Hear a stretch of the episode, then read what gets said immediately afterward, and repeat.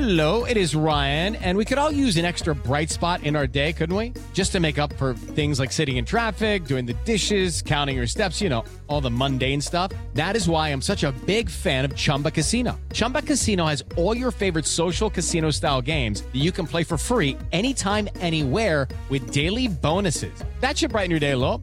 Actually, a lot. So sign up now at chumbacasino.com. That's chumbacasino.com. No purchase necessary. VGW Group. Void were prohibited by law. See terms and conditions. 18 plus.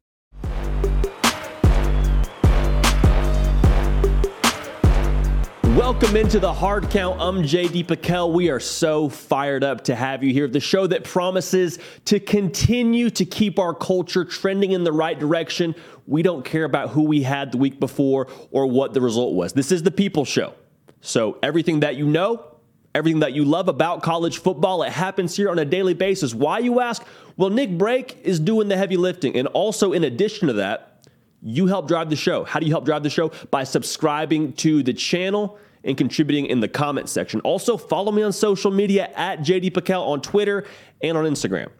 I always say this, I always forget to say this, I should say, to start the show. We're on podcast. So if you like Spotify, we're there. If you like Apple, we're there. Anywhere you get your podcasts, you can listen into the hard count. We have a great show lined up for tonight. So excited to get into it. Week three is upon us. Week three is here, and there is no more half stepping of, oh my gosh, I'm so glad college football's back. We're into the belly of the beast now. I've said that a couple times before, but week three is, is really, I mean, honestly, it's the end of the first quarter of the season when it comes to the regular season format. So we got to make sure that we're keeping this thing churning on both ends, all right? We're going to hold it down right here. Need y'all to continue to add to what we do here. Like I said, comment section, social media, podcast comments. We want you as involved as possible. Roll party roll. One quick little dissertation I think we have to start this show off with is the confusion that surrounds the beginning of the college football season from a perspective standpoint. Because week one is that adrenaline rush, all these big time matchups. Credit to the TV networks, they've done a great job showcasing the best of college football. And these teams have scheduled accordingly. You got the big brands of week one, the Georgia and Oregon. You have, who else we have? Florida State, LSU. You have a lot of shimmery, glimmery, shining matchups, right? And then you get to week two, week three, and you say, ah, I don't know. Looks a little bit sleepy because you're comparing it to week one for starters. Second, there's no such thing as a sleepy Saturday in college football. You know that if you're watching this show because you're probably a lifer, you're probably a diehard. But you let those people on the outside that kind of like to make noise and just sort of throw stones and they say, Why are you watching this weekend? There's no good games on. They said that week too, didn't they? They tried to tell you, they tried to get in your ear and say, Come on, why don't, why don't you come with us and do something else on Saturday? App State's playing A&M. okay, I mean, that's not even going to be a game. You want to waste your time watching that game? How do they look now? Probably a whole bunch of yolk on their face right from the egg that's there. So let that be a lesson to them. Let that be a teaching point to them that you can now illustrate. You have that ammunition to say, You think it's a sleepy weekend? He said that last weekend too, when Marshall went into South Bend. What happened? Every single weekend of this regular season matters so much. That's why we must protect the sport at all costs. All right, roll, party, roll. Like I said, great show lined up. We have some best bets against the suits is back. We have five winners in an at your own risk. We're going to get more into the setting of that when we get closer to picking those games. But again, that's at the end of the show. Going to break down some games. A four piece, extra sauce coming in hot. Going to break down some of the biggest heavyweight matchups of the weekend that is to come. But before we get into that, we got to talk about Texas. And Texas put some great things on tape this past weekend when they played Alabama. Got up for Alabama, right? Game day was there, big noon kickoff was there, a ton of excitement, a ton of buzz. But now the dust has settled. Those pregame shows have moved on to greener pastures, taking on whatever week three has in store for them. And the noise around this Texas program, maybe even the eyeballs in terms of the national stage, has sort of drifted elsewhere. And so for Texas, what are you going to do next? Had a great showing against Alabama. threw some great punches. I mean, you lost the game by one point when the spread was 20. It's hard to be upset at that effort. Two things to do now. Two things that could happen, I should say. The first for Texas is you can say, okay, we threw our best punch. Let's take a load off, boys. Let's let's sort of take a break here now. Good effort, good showing. Let's catch our wind a little bit and relax. We've proved a point. Let's relax. Or you can say, a lot of good things on tape, a lot of good things we did well. I think we proved a lot of things that we thought we could do on the field. We validated some of those, even with the dinged up quarterback situation. Let's build on that.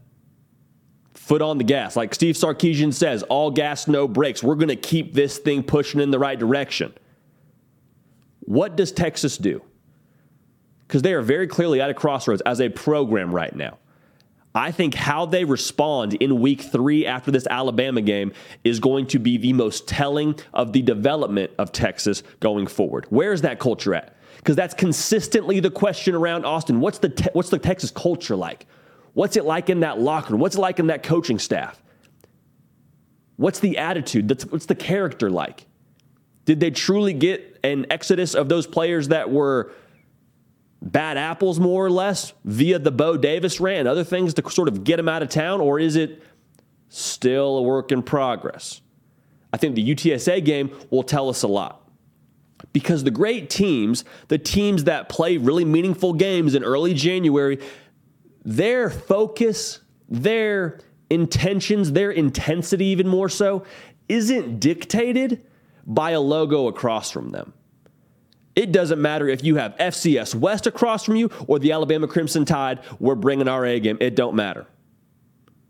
It doesn't matter. The external circumstances don't play into how we play.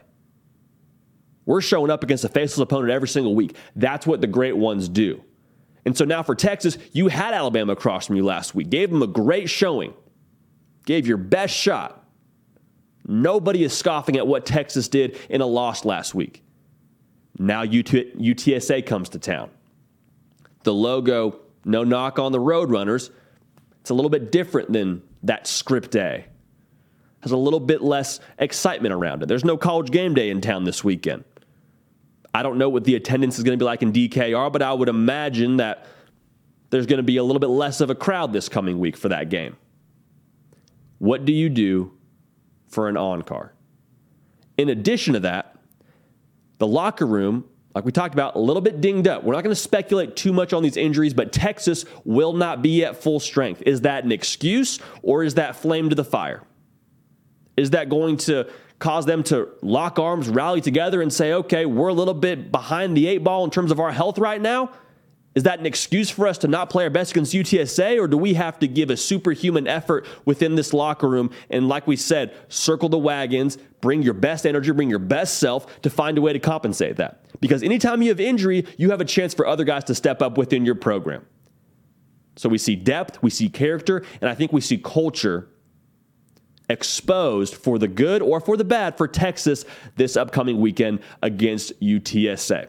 But I, for one, can't wait to see it because we've been waiting on Texas for a while now. We've been waiting on them to eventually get to this point to where they are consistent week in and week out. Because we saw them put a great performance last year against Oklahoma. We saw them take them to the wire. You left that game saying, lost the game. They lost the game, but they put up a really strong fight. Texas is going to be okay the rest of the way. That's what we were saying after that game. Ended up missing a bowl game. Okay? So we'll see what happens, but I'm excited to see how Texas answers the call for week three of the college football season. Like I mentioned, we got some games to preview. We got a four piece, like I said, extra sauce, extra crispy, got some good matchups. There is no sleepy Saturday. I can't stress it enough. The first game we're going to preview Georgia is going to Willie B to play South Carolina. The number one ranked dogs are favored by 24 and a half. This is a noon Eastern kick and a lot of interesting storylines around this game. South Carolina took a drubbing against Arkansas last week. Arkansas never was really out of control in that game, kind of dictated their tempo to South Carolina. South Carolina continued to struggle on the ground. Couldn't really stop the run, couldn't run the ball for the second week in a row. Spencer Rattler while they didn't win the game, actually threw for over 350 yards, threw a touchdown, one pick.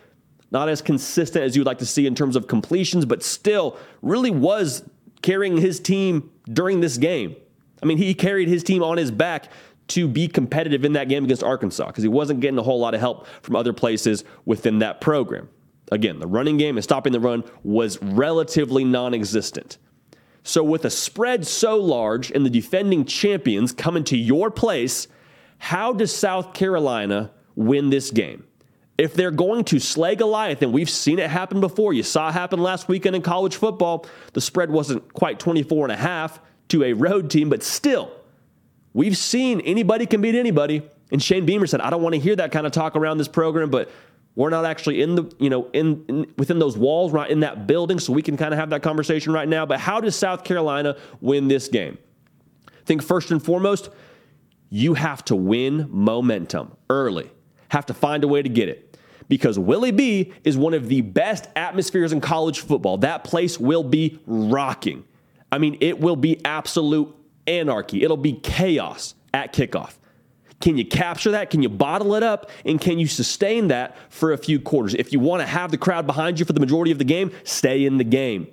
Be the aggressor. Throw that first punch, all of those things. And I don't care how you do it. It may take some beamer ball in this game to be able to win. In fact, scratch that. It will take beamer ball to win this game. You will have to have an edge in all three phases. Special teams. You may need to block a punt like against Georgia State. You might need to find a way to create some extra possessions. You might need to go surprise on side. You might need to empty the bag of tricks with the trick plays. It's going to take something extra for South Carolina. But if they try and play ping pong back and forth with Georgia, sort of the, hey, we're going to wait for you to make a mistake and we'll go from there and we're just going to try and play our game, that can't be what happens. Not to say they need to press and play outside of themselves, but it will take something extra for South Carolina to be able to win this game. And they got to do it early to keep the crowd in it. For South Carolina on offense, I would just say don't waste time trying to be who you're not. And we've seen, quite frankly, two weeks in a row, South Carolina struggling to run the football. 40 yards rushing against Arkansas, 79 yards on the ground against Georgia State. Both those programs are real good. Georgia State, obviously, a step below Georgia and a step below Arkansas, but they're going to contend for that conference. Don't waste time trying to be who you're not. Maybe dip your toe in the run game early to see if you can maybe catch them off, off guard and if you can establish the run at all. Phenomenal. But you've proven hey, our success on offense is when Spencer Rattler throws the football. Is it the most consistent all the time? No.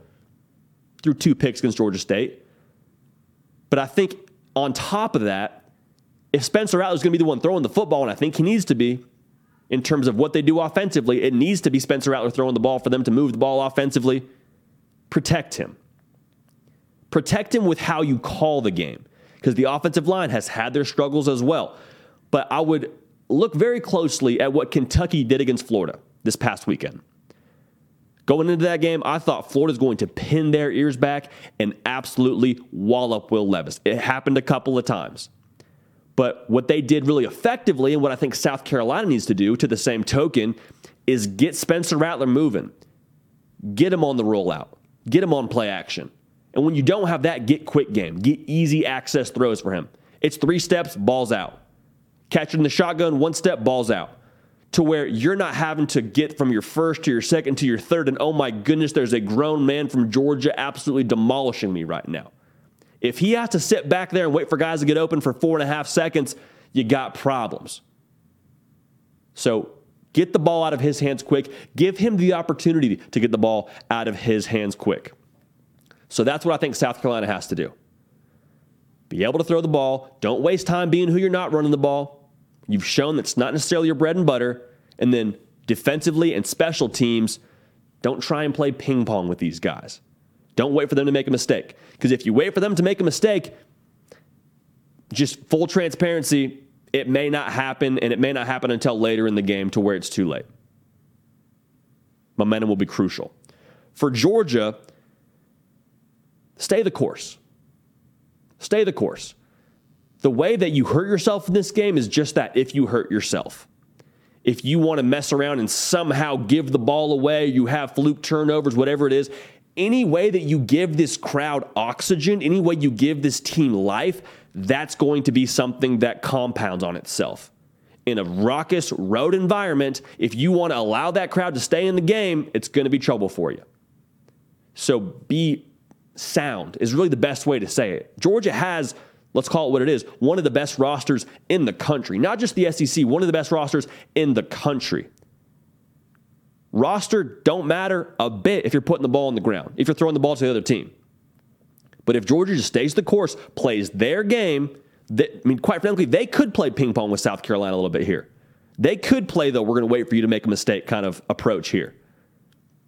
But if they do it to themselves, if they make those mistakes themselves, South Carolina is going to have some oxygen, and that's where it could get a little bit dicey for the dogs. Now, here are my questions for Georgia. And I want to make this very, very clear. These are questions, these are not doubts. These are not reservations I have about Georgia, but these are things that we have yet to see from them thus far in the year, so that's why I have questions. First and foremost, Georgia has been a extremely pass friendly kind of offense. Stetson Bennett has thrown it 30 plus times in both games. They have not had a running back carry the ball more than 10 times this season.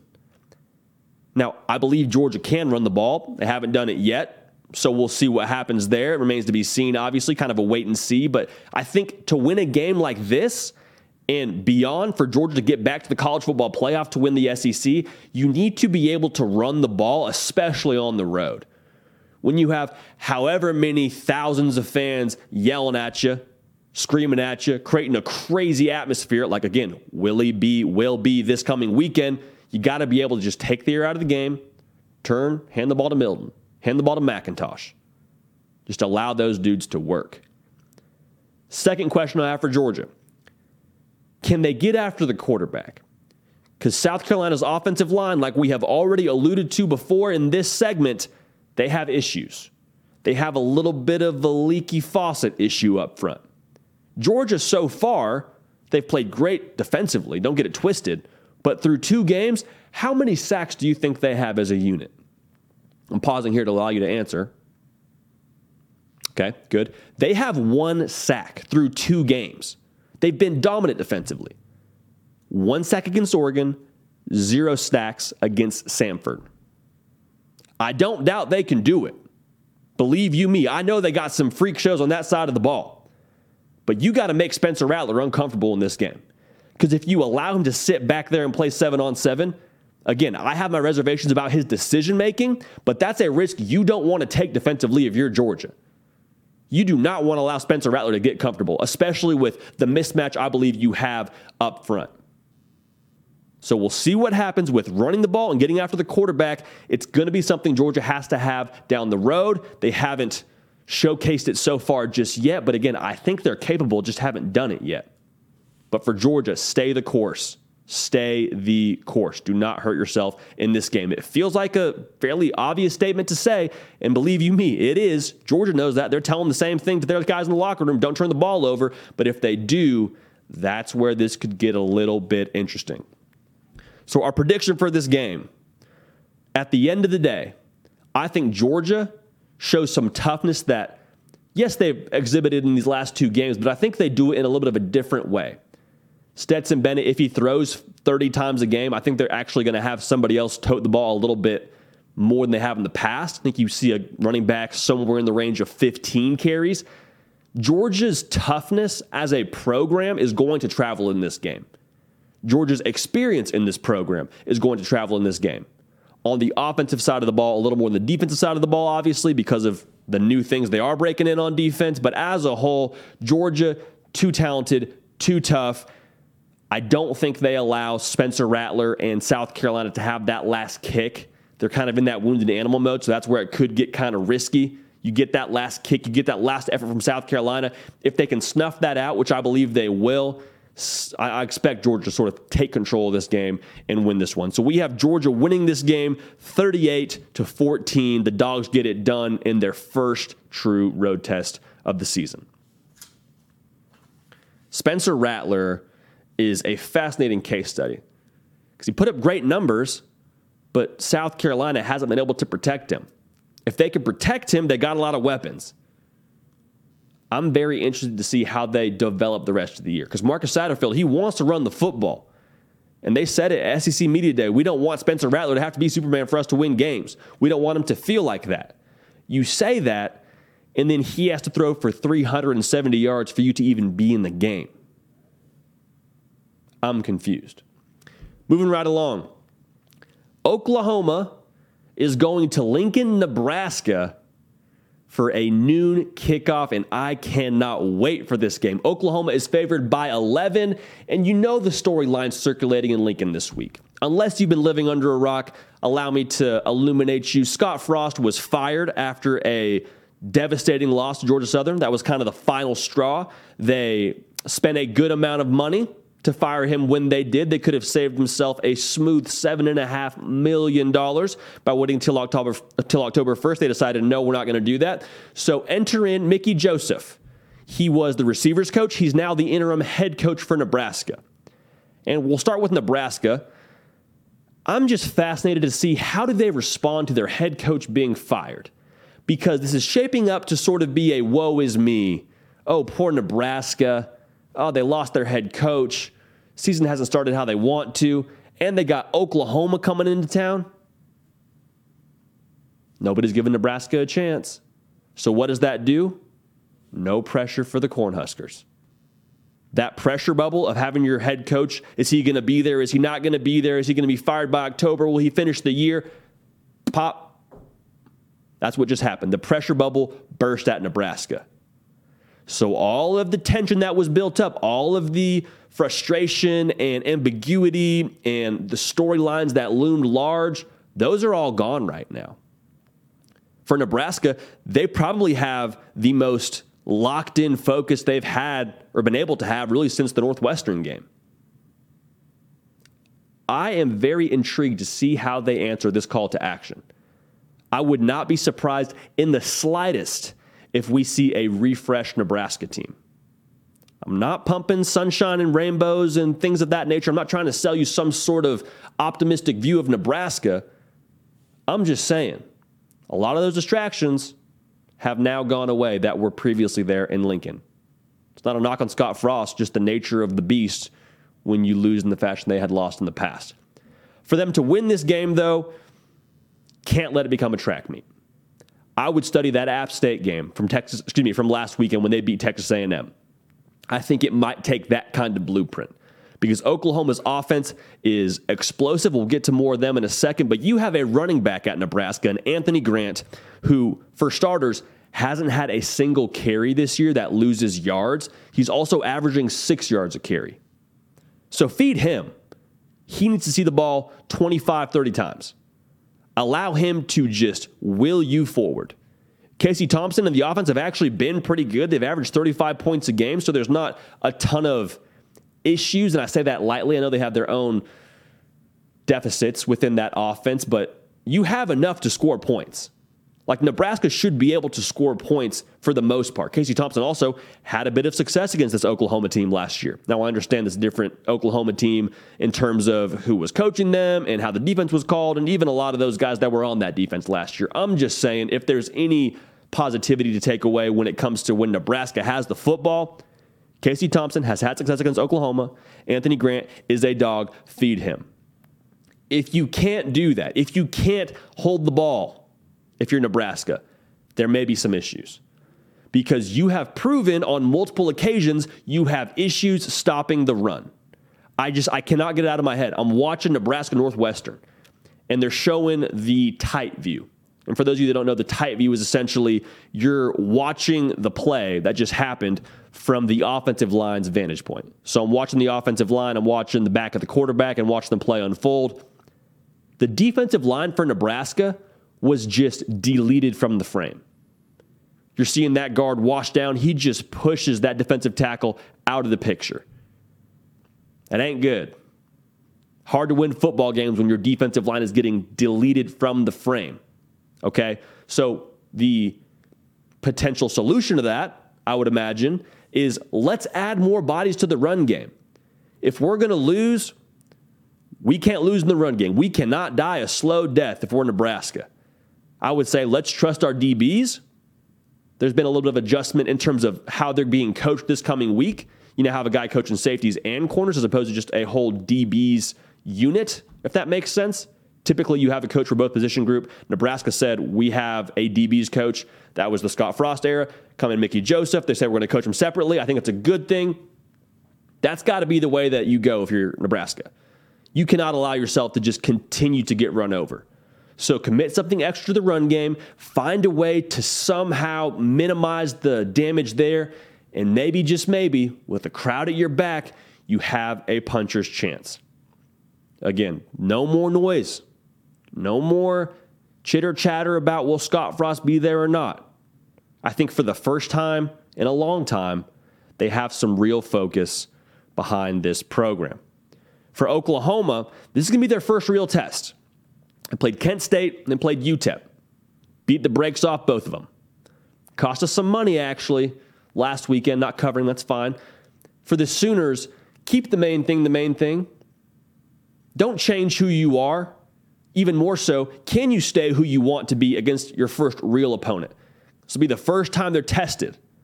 Now, I know Nebraska lost to Georgia Southern. I'm not saying that they're necessarily going to be world beaters in terms of what they bring on defense, but it'll be a different caliber of player than Kent State and UTEP. No disrespect to those programs.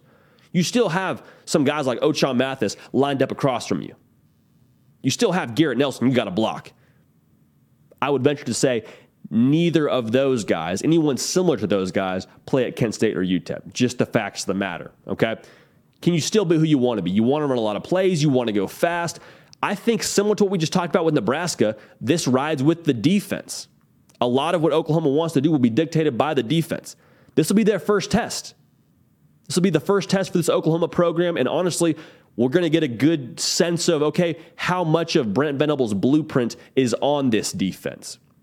Because you can look good against Kent State and UTEP. I keep saying that over and over again. That's no disrespect to those programs. You can look solid against those teams, but when you play an offense like Nebraska that has been very quietly potent, how much do you have to adjust what you do? Because if you have to just reinvent the wheel and you have to go back to the drawing board and say, okay, we were solid the first two weeks, but we had some issues against Nebraska. I don't think that's the conversation you want to have on Sunday and Monday when you watch this thing back.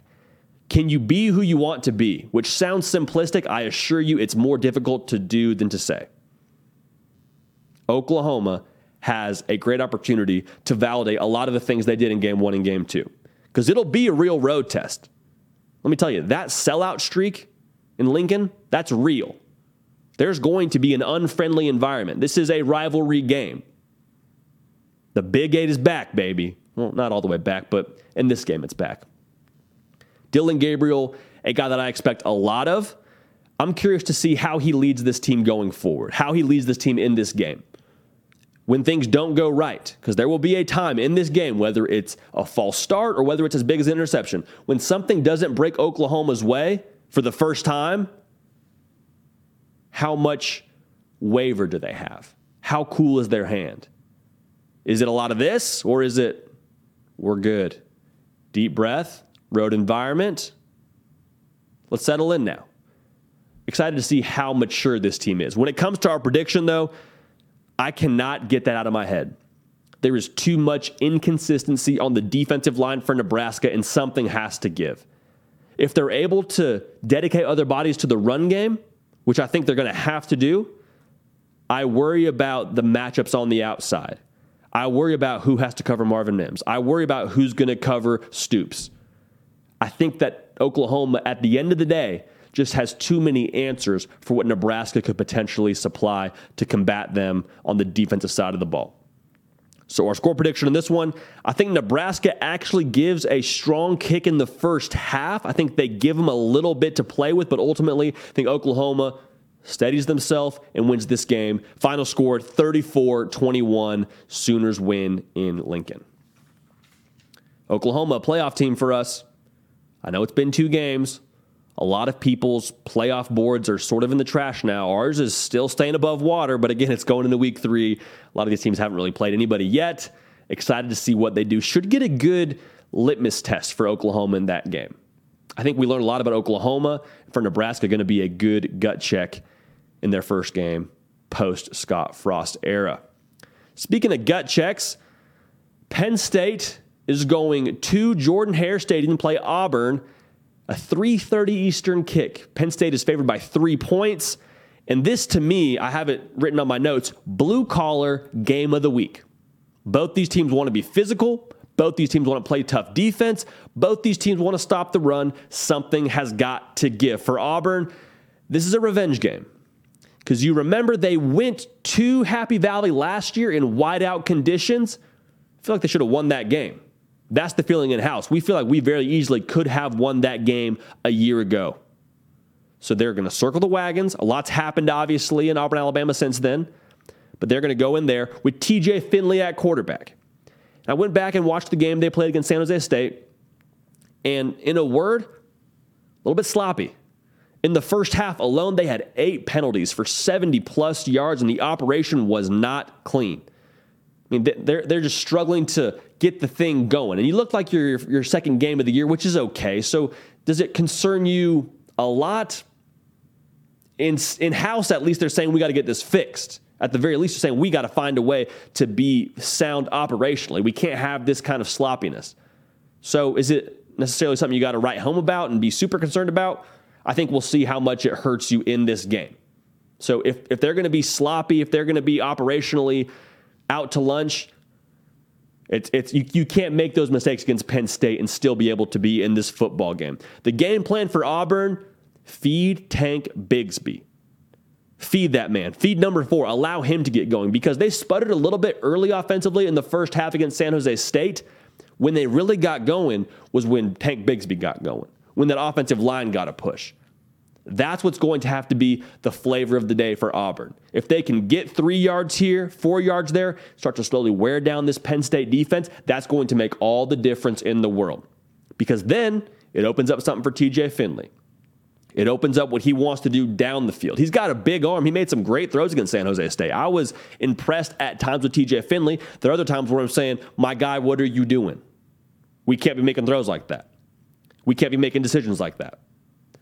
That's going to be a really interesting hinge point for this game. Because again, a lot of it varies on how much you can get in the run game for Auburn. Now, an X factor for the Tigers, what do you get from Robbie Ashford in this game? Because let me tell you, he is real deal fast. On that read option, when he decides to pull it, when that defensive end decides he wants to crash, Robbie Ashford gets out the back door quick, fast, in a hurry. He is a dude with the ball in his hands. Also had some struggles in the past game last week. I'll be curious to see how much they ask of him there, but he could be the guy that ultimately makes the difference for Auburn to win this game. Because if they take away Tank Bigsby, if they want to try and ratchet down on the pass game, Robbie Ashford could sort of be that ace up your sleeve for Auburn. So we'll see what happens there, but excited to see how he's utilized and what his role is going forward in a big time game like this in Jordan Hare. My other question for Auburn can you stretch the field when Penn State does say, all right, enough of that? We're Penn State.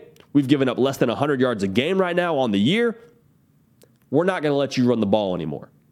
Maybe they allow it to go on for a quarter, quarter and a half. Maybe it's the whole first half. Maybe it's three quarters. But when Penn State says, we're not going to let you run the ball anymore, if they have the ability to do that, assuming, can TJ Finley and this receiving corps can they find a way to stretch the field vertically and make them pay? Because that's going to be crucial. When you want to run the ball and that's your attitude and that's your identity, that's great. But to have something off of that is equally important and needs to be the case for Auburn to win this game. So for Penn State, kind of a similar theme, if you will. We talked about it, blue collar game of the week. Can you generate a ground game? Because we talked about that for the majority of the offseason. Penn State having that ever elusive 100 yard rushing game. They got it last week in Nick Singleton. He is a stick of dynamite, former five star recruit, a guy they expect to be the future in Happy Valley. They're excited about him. Can he have an encore in a big time matchup against Auburn and that SEC front seven? Can they generate something on the ground game to allow Sean Clifford to cook? Because that was sort of the issue previously folks didn't have to uh, didn't have to try and honor the fact that Penn State was going to try and run the ball because they couldn't. They weren't able to get anything going. And so as a defense, you say, you can't run the ball. Good luck, quarterback. We're coming after you. generating something on the ground game will help Sean Clifford. And Sean Clifford been playing football now for 47 years at Penn State. He's got some experience. You don't think that makes a little bit of a difference when it comes to an intense environment at Jordan Hare? You don't think that maybe helps give Penn State a just slight edge in this one? Experienced quarterback, TJ Finley and Robbie Ashford, unexperienced quarterbacks. So that's that. For Auburn, when it comes to trying to stop Penn State and Penn State for trying to keep the ground game, excuse me, keep the offense moving, keep the chains moving, can you avoid these passing downs? Can you avoid having third and seven, third and nine? Because when that happens, again, that's where Auburn wants to get you at if you're Penn State. And Sean Clifford, for as experienced as he is, for all the ability he has, that's not a spot you want to be in on the road. So those are, I think, sort of the two variables I'm watching for both teams. Create some space for your quarterback in the run game, be able to answer in the pass game. That's the big deal in this game. So our prediction for this one, I think Penn State's maturity is just so crucial having a guy like Sean Clifford heading into this environment, the uncertainty around Auburn, the pressure on Auburn to win this game, the conversation around Bryan Harsin's job to win this game. I'm not saying if Penn State does beat Auburn that Bryan Harsin's fired, don't get it twisted, but for all the uncertainty that's surrounded him from this past offseason, this would be a very meaningful win for Bryan Harsin. For James Franklin and company, I think that their maturity and the experience and the toughness they've proven they have, especially on the defensive side of the ball, and what they're going to do with Nick Singleton in this game allows them to win this game. So I think it's a close one. I think it is an absolute dogfight. Well, I guess they're both sort of cats. So an absolute cat fight, if you will, a big cat fight. I think Penn State wins this one 27 to 24. So if you like minus three, you push if it moves at all, you know where we fall on this one. We think Penn State wins this game. I think they win it by three. That'll be a very, very good game. That'll be the game that we're talking about on Sunday, I would imagine, because of how much we're going to learn about Auburn and truthfully, how much we're going to learn about Penn State going on the road to Jordan Hare in one of the toughest places to play in college football. If they can get it done, that would say a lot about where this program's at moving forward. I don't want to say my favorite game of the week. The game that I am most fascinated by, and I'm fascinated by all these games, Miami going to College Station to play Texas A&M.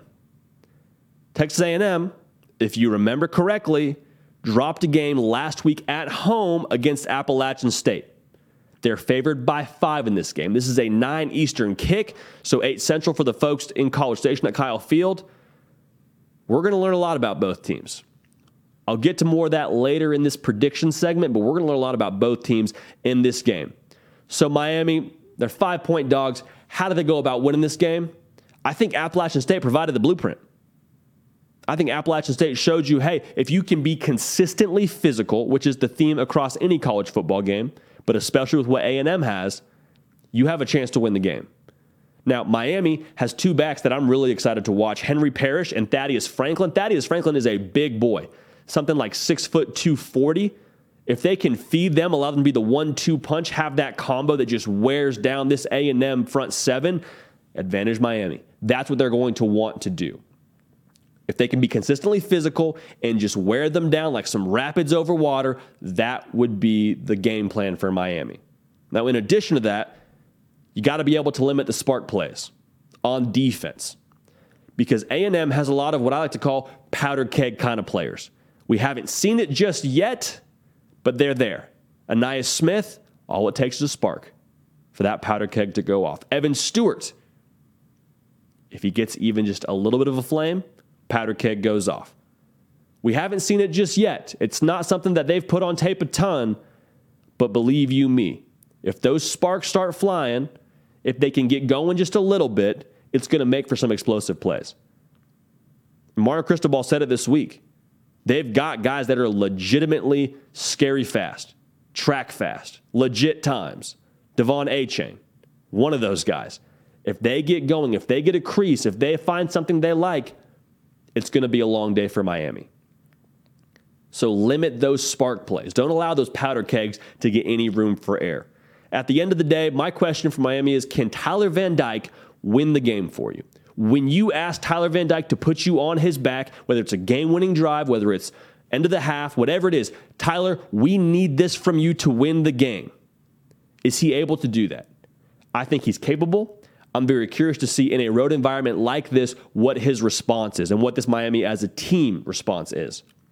James Williams, another guy that you got to watch in this game, 6'5, 2 something. He's playing safety. He's going to be a big part of what they do on defense as well. So that's sort of the summation for Miami. Limit the spark plays, be able to be the more consistently physical team. At the end of the day, when TVD has the rock and a chance to win the football game, can he do it? Remains to be seen.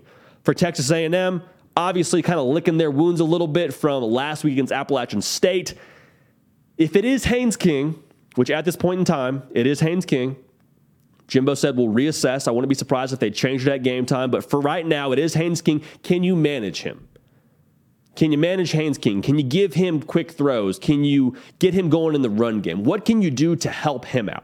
Because I understand it's not 100% on him, but what he can control, I haven't seen him control effectively. Can he be better when it comes to making decisions? Can he be better in terms of moving the offense? Whatever you're doing right now, it ain't working. Whatever you have on his plate right now, he's not liking. I don't know what exactly you got to do differently, but I think it has to start with getting him more comfortable because he does not look comfortable in this offense. Whether it's too much to process, whether it's something that doesn't play to his skill set, you got to be malleable. Got to be malleable and got to play to your quarterback. Because if you want to turn it over, like we've seen him do in the past, turnover equals game over. If Texas A&M turns the ball over twice in this game, I don't think they win. That's sort of the stat for me that I would take home to my mom and say, "Mom, they turned it over twice." She says that makes sense why they lost the football game. And I love my mother dearly. For A&M as well, I think you need to be honest. You need to be honest because you've said for a while now, hey, we want to be a team that throws the ball downfield. We want to be explosive. Mario Cristobal's worried about that. He's already said it. They got some guys that can run. You, you want to be a team that goes downfield? Okay, well, one, let's dial it up some more. Let's try and push the ball downfield more. Two, you believe you have a quarterback that can do that. I have my own reservations, like I've mentioned. Men lie, women lie, tape don't lie, and he hasn't done it well on tape consistently, so we'll see. But if you want to really challenge downfield, well, let's see it. In this game, let's see it. Because that front seven from Miami has been stingy so far. I haven't really played anybody, but they've been stingy to this point. You're going to have to have explosive plays to beat Miami. That's just the fact of the matter. You got the guys to do it, you got the guys that can pop the top. Do you have the quarterback to do it? even more so, do you have the gumption to where when it is second and one, you're going to go ahead and dial it up? When it's time to call a shot, will you call a shot? I'm fascinated by that. Remains to be seen. Haynes King still got to pull the trigger on those deep passes, but show me that you are who you say you want to be. At the end of the day, for both of these programs, it is gut check time for different reasons. For Miami, they're a team that is trying to ascend to the top tier of college football. They want to get Miami back to being the U. Well, how do you do that? Starts with games like this. Starts with games where you go into College Station at Kyle Field in one of the most insane atmospheres in the country, and you silence them and you win that game. That's how you take a step towards becoming elite. This is a stepping stone. Can you take that next step? That's why it's gut check time for Miami. For Texas A&M, you're licking your wounds. Just got a knockout punch handed to you from App State. How much pride's in that locker room? How much does it mean to you to be at Texas A&M to play for that program? How much pride is there in house? Because now we're going to get to see. It's easy to talk all off season. It's easy to speculate and talk about the talent you have on your roster and don't get it twisted. They have talent at A&M. But now that you've been knocked down, got embarrassed, how do you respond? Are you going to start pointing fingers and sort of collapse and say, all right, let's pack it in. We're not playing for a national championship this year? Or do you, again, get together, figure out the problems, dry erase what happened last week, and go forward? I think that'll tell us a lot about A&M. I think it'll also tell us a lot about how far this culture is under Jimbo Fisher. I believe it's solid, but I don't know exactly what we're going to get this coming Saturday when a really good Miami team does come to town. So, our prediction for this game at the end of the day, I think Miami just has more consistent quarterback play. If A&M wants to switch it up, maybe it's a different story. But if you're playing Haynes King, I have a hard time picking the Aggies. So much talent, so much ability. Even on defense, they're solid. Only allowed 17 points last week, and they were on the field for 41 minutes of the game. With that being said, if you're going to turn it over and be inconsistent at quarterback and be inconsistent on offense against a good Miami defense, I don't know what to tell you. So, do they test that secondary and try and capitalize on some potential weaknesses we saw last week against Southern Miss? You would hope so, but I haven't seen anything at quarterback to give me confidence. So, what it comes down to, I like TVD better than Haynes King. And I think Haynes King ultimately is the one that kind of holds them back a little bit from what they're able to do offensively and scoring points. So I like Miami going to Kyle Field and win this game in a tight one, 24 to 17. That would be huge. That would be huge for this Miami program. Think about what that does for recruiting. Because that's been the knock on Miami, kind of similar to Texas. There's been conversations about their toughness and their culture and what they're capable of versus what they actually do for recruiting. To walk into a kid's living room and say, "You turn that game on against A&M, you see us play on a national stage, you see what we did to that team with all those talented five stars and all the ability they have, and their phenomenal coaching staff, their great head coach, Jimbo Fisher, who does have some jewelry. You see what we did? Come play for Miami. That's what we're going to do. That's going to be us. It's going to be our calling card. That would be a very big deal for Miami if they're able to get that done going forward.